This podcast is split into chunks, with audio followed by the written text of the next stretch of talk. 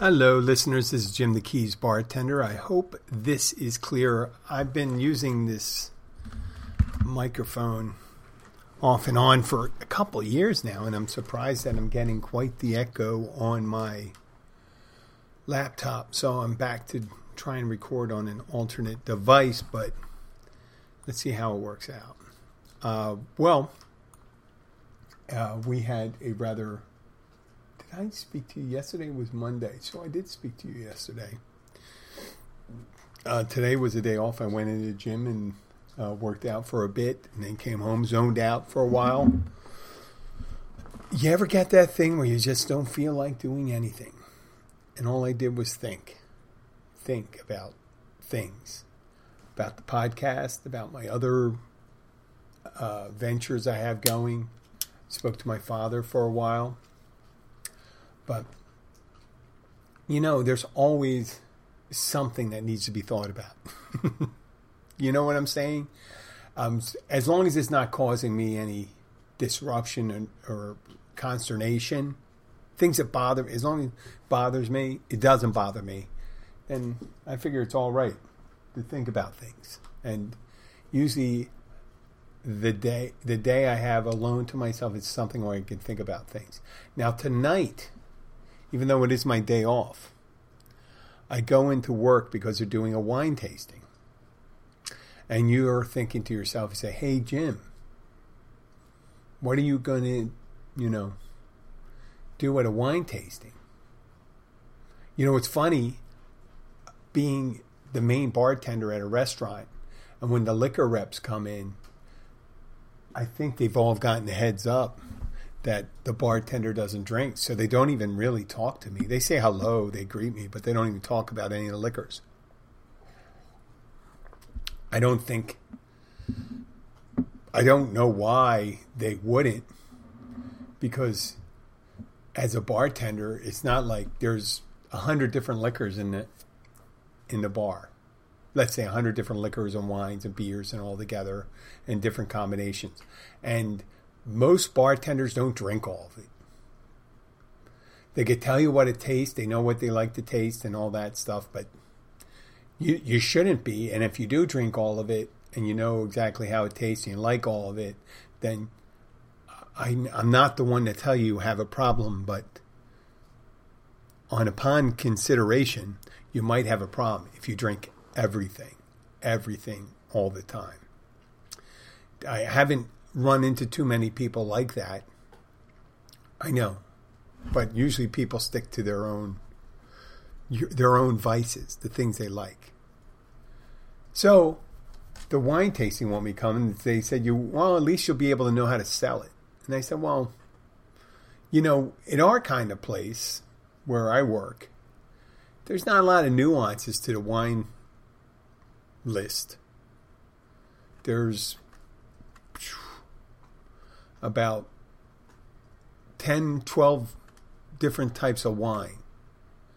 And at family restaurants, you don't get that multifaceted, you know, the big bottle, you know, you don't sell a lot of bottles of wine.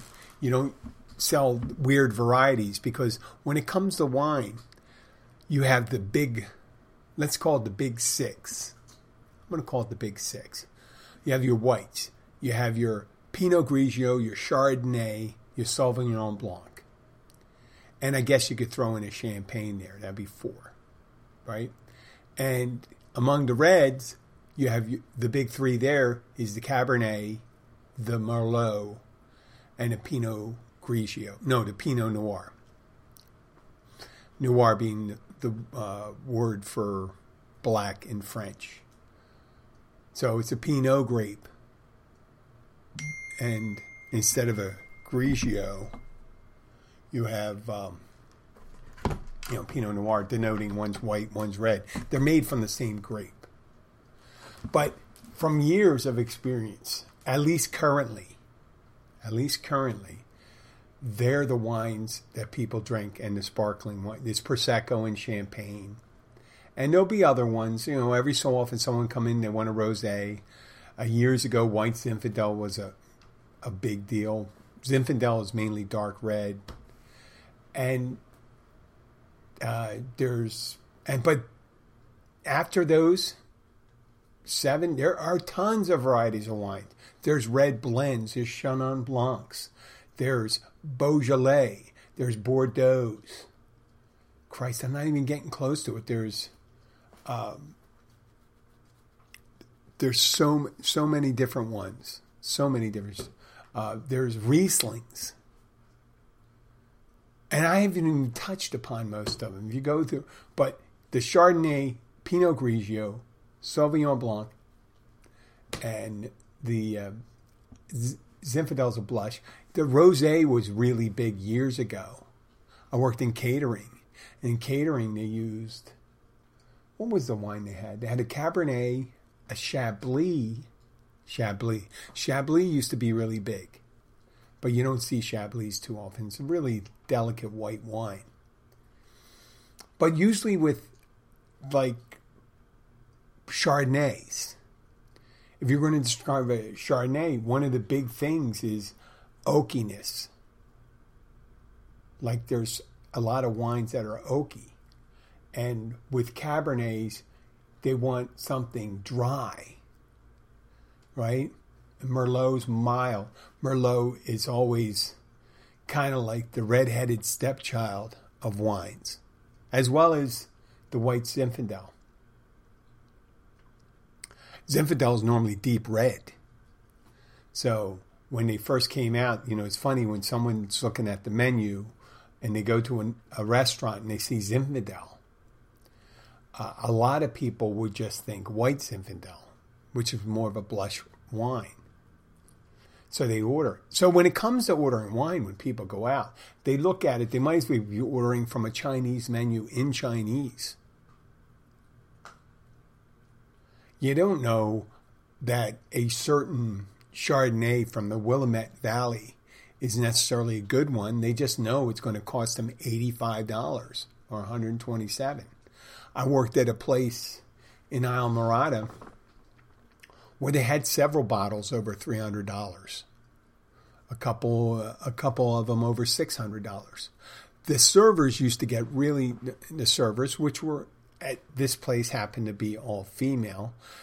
Uh, some of the younger ones used to get super nervous just ordering an expensive bottle of wine because they knew they were going to have to present it.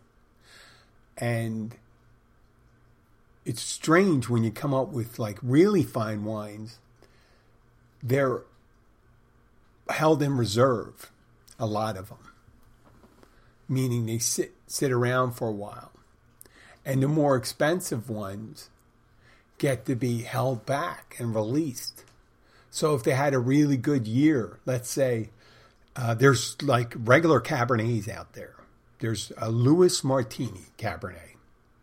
It's called Louis Martini. And one year, I remember back in 2000, was it 2006? They had a really good year. And when a vintage is really good. The price per bottle goes up dramatically. And when the bottle goes up dramatically, it becomes more of a, I wouldn't call them necessarily a fad, but they're really, you know, they, they up the price. It gets a good rating in a couple of the wine spectator, wine spectator magazines and a good review on different uh, other publications and a good write up in a couple newspapers. And a vintage, a vintage, when I talk about a vintage, it's a vineyard and the year they produce uh, the item. And there's vineyards that have multiple locations, so you have to check those too. So you could be looking at a bottle of Chardonnay from a company, and they could be produced. They could be making the Chardonnays different places. They'll they'll list the finer uh, vineyards will list where it comes from. You know, the the uh, Central Valley, Napa, Willamette, Loire region of France, Lambrusco. I don't know if that's a re- region. It could be Lombardy region of Italy. They'll tell you where these things come from, and almost all of um, the really good wines they they seem to have a, a longer when you say longer shelf life, they life they don't make a ton of them, They do make a ton of them, but they they hold them back because the same. Um, let's say this 2022 is really a great year, right? Well, they'll sell it. The price will be great for the wine this year, but next year it'll be better, and three years later could be a lot better. Especially the red wines. The red wines seem to came. But the thing is, the finer the bottle of wine, the older the vintage, right? The more distress and age the cork becomes. And cork has a tendency to dry out, the original cork. And good bottles of wine, really good bottles of wine, they're still adhering to the cork thing. Cork's made of, out of wood, a special wood, right? And if it's not rotated and kept moist, like you're supposed to have it tilted thereabouts about 45, um, 45 degrees downwards towards the cork, and you kind of turn it. You turn it um, every certain amount of time, about 45 degrees, or maybe 90 degrees. You turn the wine so it's balanced, it ages well, and you get the cork. I, I think it's part part for the cork, and the other is part just to make sure that the wine lays up correctly. I don't know what the correct terminology is, but that's fine wine. Years ago, when you go to a wine, uh, a liquor store, or a wine and beer place, or just wine alone, they did. It was so strange walking in it because you didn't know what the wines were. You knew you knew that there was Burgundy, you knew there was Chardonnay, there was you knew there was a company called Ernest and Julio Gallo. I'm talking about in the in the 80s. There was Blue Nun. There was um, one bottle that had like straw around it, and uh, afterwards, a lot of Italian restaurants they would just use that bottle for putting as a candle holder. And there was just not a large selection of wine, and they, you had them, and the, the varieties were relatively few and far between. And you'd have to go, and then it was always like a it, it was always a thing that people denote their class differences. You know, you could tell someone's from a different social class by their knowledge of wine. And you see it in the movie. You see it in James Bond movie. You see it in any movie where you have super wealthy people. They were talking about a Rothschild, 1922, or Lafite. Or these are all rare brands. And there, it's the interesting things about these wines and things like that. When you get up to the high nether regions of price and selectivity and of specialness of these wines, the prices go. Uh, they've been sold at auctions for hundreds of thousands of dollars. And the interesting thing about buying these wines, the the the, the risk is that there's no guarantee that the wine did not turn. And wine turns, it becomes vinegar. You could open a bottle that you bought for hundreds of thousands of dollars and it could turn out to be bad. I've heard stories of uh, a friend of mine lived in Paris for a while. I don't want to give the person's name, but her uh,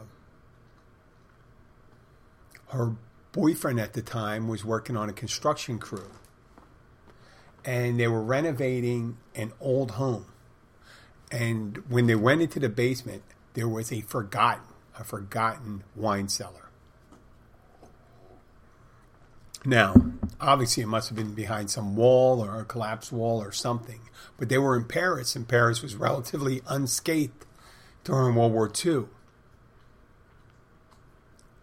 Um, it was an open city. I think they and when the Germans, um, when the French surrendered, the Germans moved in, and when the Germans surrendered, they they exited without a battle taking place in there. So that's important. It's to know in a lot of different places. But in Paris, they were doing a renovation. They went to the basement, they found the wine, and they started pulling wine bottles out. And they had no idea what they were drinking. They had no idea what they were drinking. Nowadays, there's so many resources to really look at the wine. And you, you could buy an application or get an application on your phone. It's free. And you can just scan the picture of the bottle of wine and the year and it'll give you the score that it got from whatever institution that it's uh, the app is coming from. So you can see, well, this is a. At one point, there was a, a wine when I was drinking. There was a wine that normally sold. It was a Cabernet, and it sold around eleven dollars but it had the same rating and taste profile of a lot of wines that were sold at $40 a bottle. So we bought those. We bought a lot of, you know, whenever it was on sale, I bought a bunch of them. Every so often there would be like um, some vineyard that's known for making passable wine. And then all of a sudden they come out with a really good one. Right?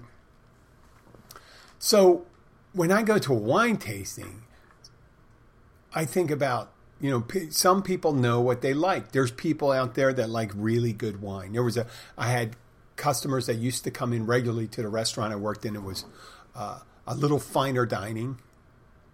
It was right up the road here, and it always even though we had 70 bottles of wine on a wine list. Pretty pretty healthy wine list for down here and uh, at least 70 because it went up it, it, went up to at least 80 something and there was only a couple vacant numbers there and so we had all these wines but they would be always bringing in these small vineyards and there was some excellent wine they brought in. Excellent. And i could smell it. I can smell. I could tell by the cork whether something. I get, um, let's just say, I can tell when a little, a little, I don't know if it's what would you call it, confirmation bias. I spoke about it before. But if I could smell a cork for a cab or a Chardonnay or Sauvignon Blanc, sometimes I can tell what if it's usually of, a, of the better variety or the kind you sell at the gas station. When I was drinking, I used to buy wine at the gas station all the time. I used to buy wine in a bag in a box. You three liters. You get three three liters of wine. Matter of fact, there was this company. Oh, one of the varieties failed to mention was Malbec. And every so often, a variety of wine gets very popular. And Malbec was one of them. And they were, uh, even though it has a French name, it was really, po- it, they were from Chile, the best Malbecs at the time. And it was probably nine, uh, 2000 and 10, 2011, 2012, when you, everyone was going crazy for Malbecs. They were. And the thing about certain wines, another thing about wine, and they don't really tell you this, wine bottles, it's like once you open a bottle of wine, most bottles of wine, especially the red bottles of wine, some of the more delicate profile, left at room temperature, even corked, they will turn uh, poorly in less than 24 hours. So there's things you can do that kind of halt the turning of the wine. There's something that happens to the tannins and everything in the wine once it's open. Not so much in white wines because white wines they hold at colder temperatures. Right? I don't know why they don't do that with red wines holding cold. That may change change the taste of it anyway. If you just say once you open it, you put it into a cooler. And another thing, just so a lot of Europeans tell me, especially French people, they say that we serve our white wines too cold And are red wines too warm? That's another thing. So getting back to the red, when you open up a red wine, uh, like I said before, white wines are more forgiving, forgiving with the way they hold up. If you put them in the fridge, it's usually pretty good. The next day, the next couple days. But red wine, especially Malbecs, Pinot Noirs, and then Cabernets, they turn so quickly. They have all these things where people pump uh, nitrogen in them to make them inert. Nitrogen's a gas that's uh, inert, so it doesn't interact with anything.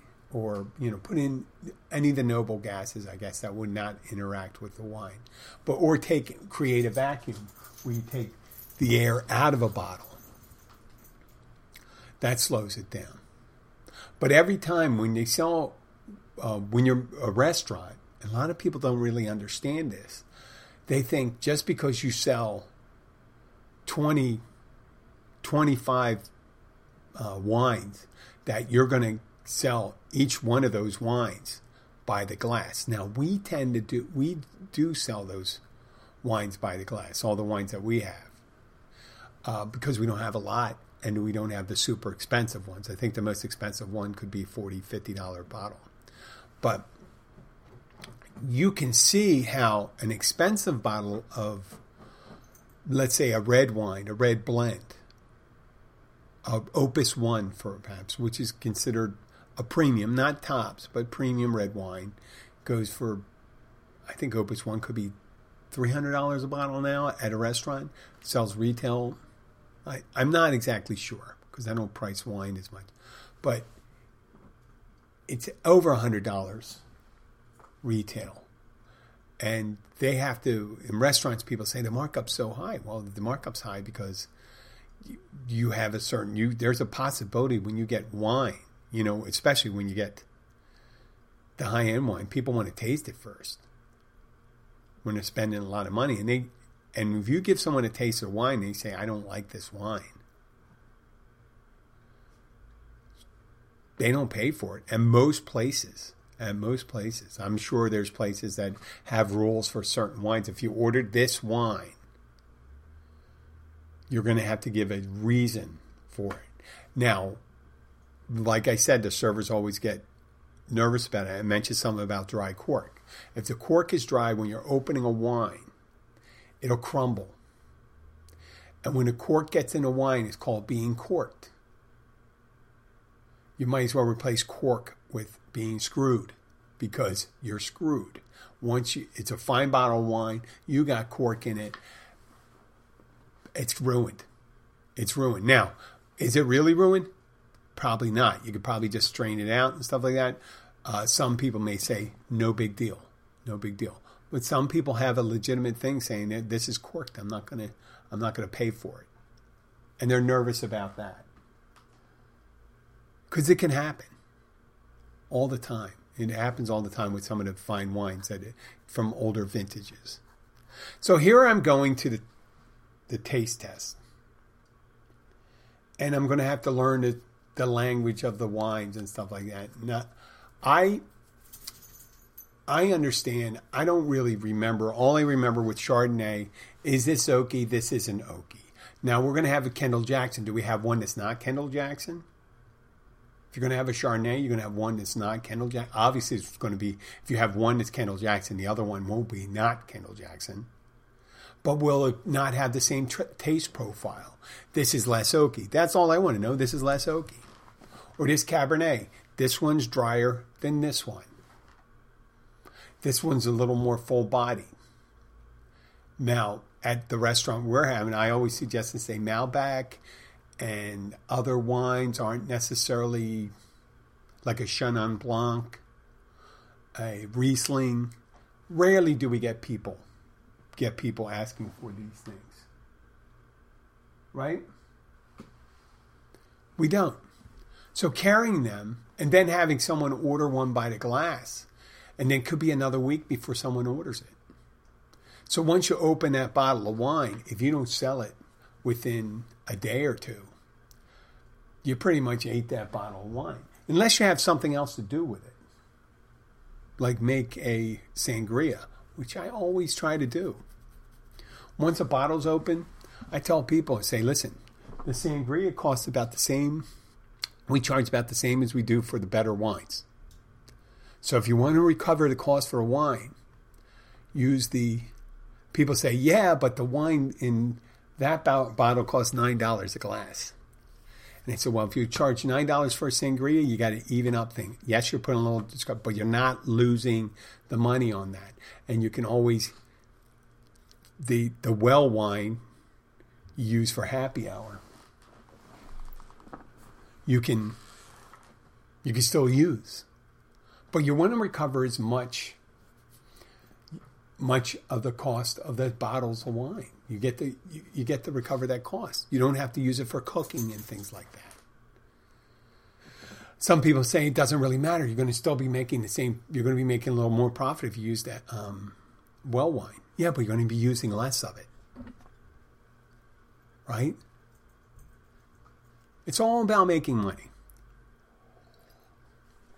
So, we've all been, well, if you've a grown up, you've been to the restaurants where they have the huge wine list, the huge wine list. And they have the house wines. You can just say whatever house red you have, house Cabernet, house Merlot. I went to a, uh, when I was drinking about seven, eight years ago, I went to a restaurant, a pretty big chain restaurant. I don't want to shit on them uh, down, and it was in Florida City, which is not. It's the gateway to the Keys. But we were just stopping to have something to eat. And I figured I'd have a glass of red wine. Well, don't you know? I ordered a Cabernet. And he said, just whatever Cabernet you have by the glass. And 10, 15 minutes, they come back, don't have a Cabernet. Now, we had ordered our food. And I said, okay, I'll take a Merlot and uh, we're eating our food and stuff like that, and they come after the, we're we're get we got our food, and I'm eating, and they come back and say, "I'm sorry, we don't have any Merlot." So you got any red wine? I'll take any red wine you have by the glass, and they said, "Okay," and they come back. Uh, they come back towards the end of our meal and say, uh, "We're sorry, we don't have any red wine." And I said, "Well, it's the end of the meal right now, so it's kind of ridiculous to." Even say that. But I mean, I understand that. But and I realized it wasn't the server; it was the the bartender was saying, "No red wine." No red wine. That's unusual. That is highly unusual. I've been places where they ran out of certain types of beer, but you rarely should ever run out of a just a whole thing of red wine. It's like it's the next. The only thing worse is say we ran out of soda, which is possible. If you run out of CO two, you can run out of soda if you don't have bottled soda, or you run out of water. You don't have any water. You don't have any water. We don't have any red wine. So if Jesus were to come in, he wouldn't even be able to change that water into wine. So what I do tonight when I go in for a wine tasting, I'm going to bring the wife and I know she has a discerning taste bud, and they're going to be trying wines that she likes. Cabernet, maybe I I tell her Merlot.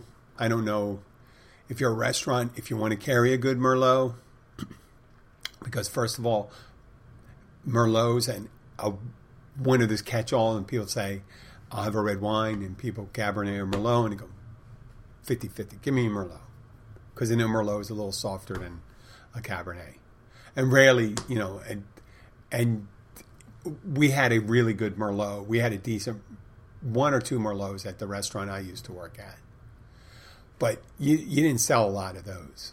You didn't sell a lot of those. You got to sell the things that certain family restaurants just have to have a certain bottle numbers of bottle of wine, and uh, I need to get just the big taste, taste profile of it. They don't understand. If you're going to go up to a table right before someone orders a chicken parm sandwich with french fries, that they may not necessarily need a sommelier. With sommelier is a wine expert that handles uh, wine at fine establishments.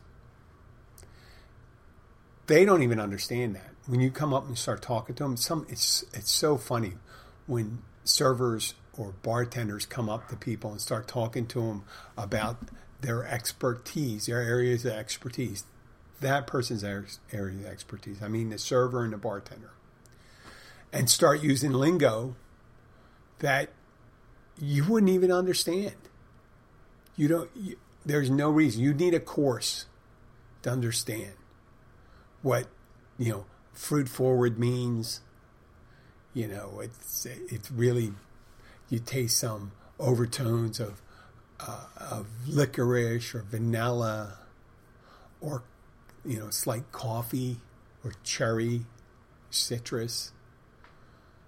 All these things all these things mean nothing to certain people. They just want to know what they're going to drink and and for 95% of the people that come into the restaurant like we had they want a white red pinot grigio sauvignon blanc Chardonnay, not oaky sometimes, a Cabernet, a, a Merlot, a, a Pinot Noir. Maybe, you know, maybe you can have two Pinot Noirs, who knows? But if you have too many bottles of wine, then you see, you just end up pouring out, pouring a lot out.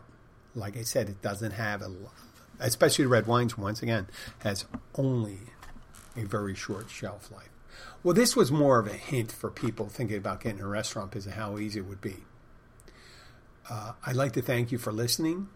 And uh, just for, you know, there wasn't maybe not much well being the thing about being well, but maybe you can learn something when you go out to a restaurant and you can think about you can think about the things you're ordering. And you know, they do give descriptions, good restaurants, they give a description of what the wine is like. And generally, there is not a big difference between uh, when you go to retail. There's not a big. Let's say you get a forty dollar uh, forty dollar bottle of Cabernet.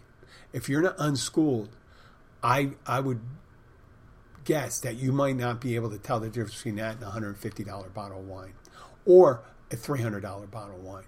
It is not exponentially better. They are not exponentially better.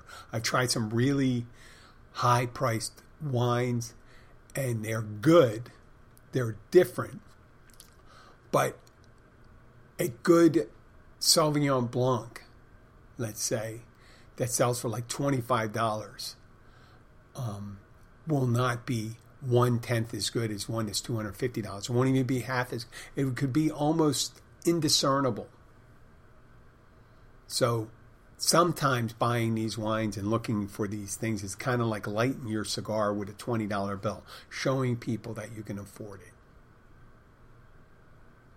Just like the Porsche Cayenne, that SUV they got. Look at what I got. Not necessarily a better vehicle, right? There's vehicles you can buy for probably half the price, just as good, with lower reports of quality issues. So just keep that in mind in life and in purchasing wine. This is Jim the Keys bartender. Have a great day. Bye.